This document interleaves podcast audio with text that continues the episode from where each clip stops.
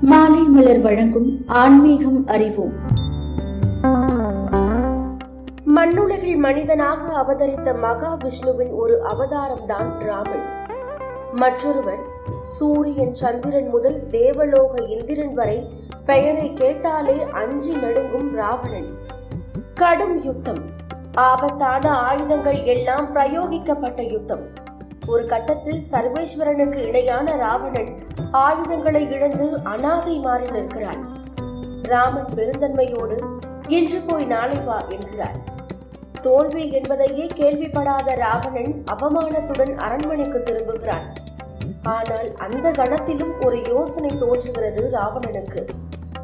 தன்னை போல் இன்னொருவன் உருவத்திலும் பலத்திலும் தவ வலிமையிலும் சிறந்த மயில் ராவணன் என்ற அரக்கனை அழைக்கிறான். எதற்கு?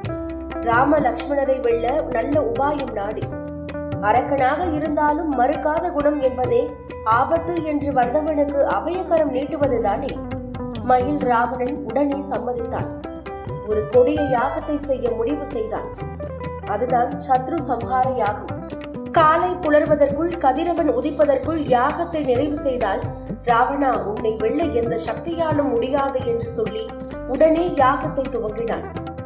ராவணன் யுத்த காலத்தில் பின்வாங்கி செல்கிறான் என்றால் அடுத்து அவன் என்ன செய்வான் என்பது விபூஷணனுக்கு தெரியும். பாம்பின் கால் பாம்பறியும் என்பது போல் அண்ணனை பற்றி தம்பிக்கு தெரியாதா என்ன? உடன் ராமனை அணுகி இப்படி சொல்கிறான். ராமா இதுவரை முடிவு தெரியாத யுத்தத்தை ராவணன் செய்ததே இல்லை. இப்போது யுத்த களத்திலிருந்து வெளியேறி இருக்கிறான் என்றால் அடுத்து அவன் என்ன செய்வான் என்பது எனக்கு தெரியும். இக்கணம் மயில் ராவணன் உதவியை நாடியிருப்பான் மயில் ராவணனும் இசைந்திருப்பான். சத்ரு சம்ஹார யாகம் செய்ய அதை அவன் வெற்றிகரமாக நிறைவு செய்துவிட்டால் மூவர்கள் தேவர்களின் பரிபூரண ஆசி அவனுக்கு கிடைத்துவிடும். யாகத்தின் நிறைவில் நீங்கள் இருவரும் அக்னி குண்டத்தில் போய் விழுகிற மாதிரி ஒரு சூழல் உருவாகிவிடும். அப்படியா? என்று ராமர் உடனே ஆஞ்சநேயரை அழைத்தார். வாயுபுத்ரா நீ உடனே செல்.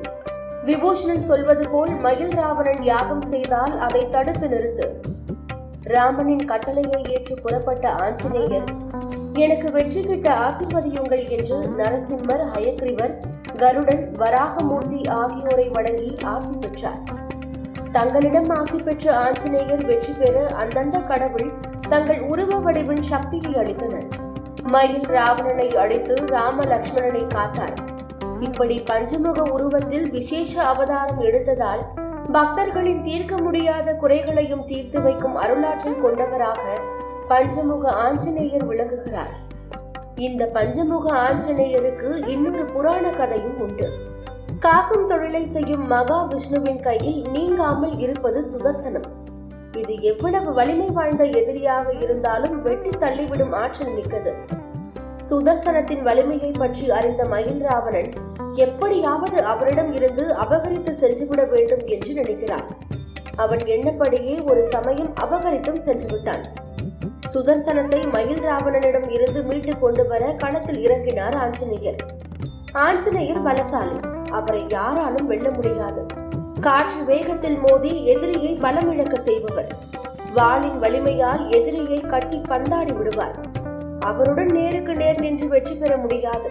ஆனால் மகிழ் ராவணன் யார்? பல வடிவங்களை எடுக்கும் ஆற்றல் மிக்கவன் பலசாலி மந்திர தந்திர சாகசம் தெரிந்தவன் கூடு விட்டு கூடு பாயும் ஆற்றல் மிக்கவன். இருப்பினும் அவனாலும் ஆஞ்சநேயரை எதிர்கொள்ள முடியவில்லை. அதனால் தந்திர யுத்தத்தை கையாண்டான். பல உருவங்களாக மாறி ஆஞ்சநேயரை தாக்கினான். இப்போது ஆஞ்சநேயரால் மகிழ் ராவணனை எதிர்கொள்ள முடியவில்லை. இதை அறிந்த பகவான் விஷ்ணு ஆஞ்சநேயரை அடைத்தார்.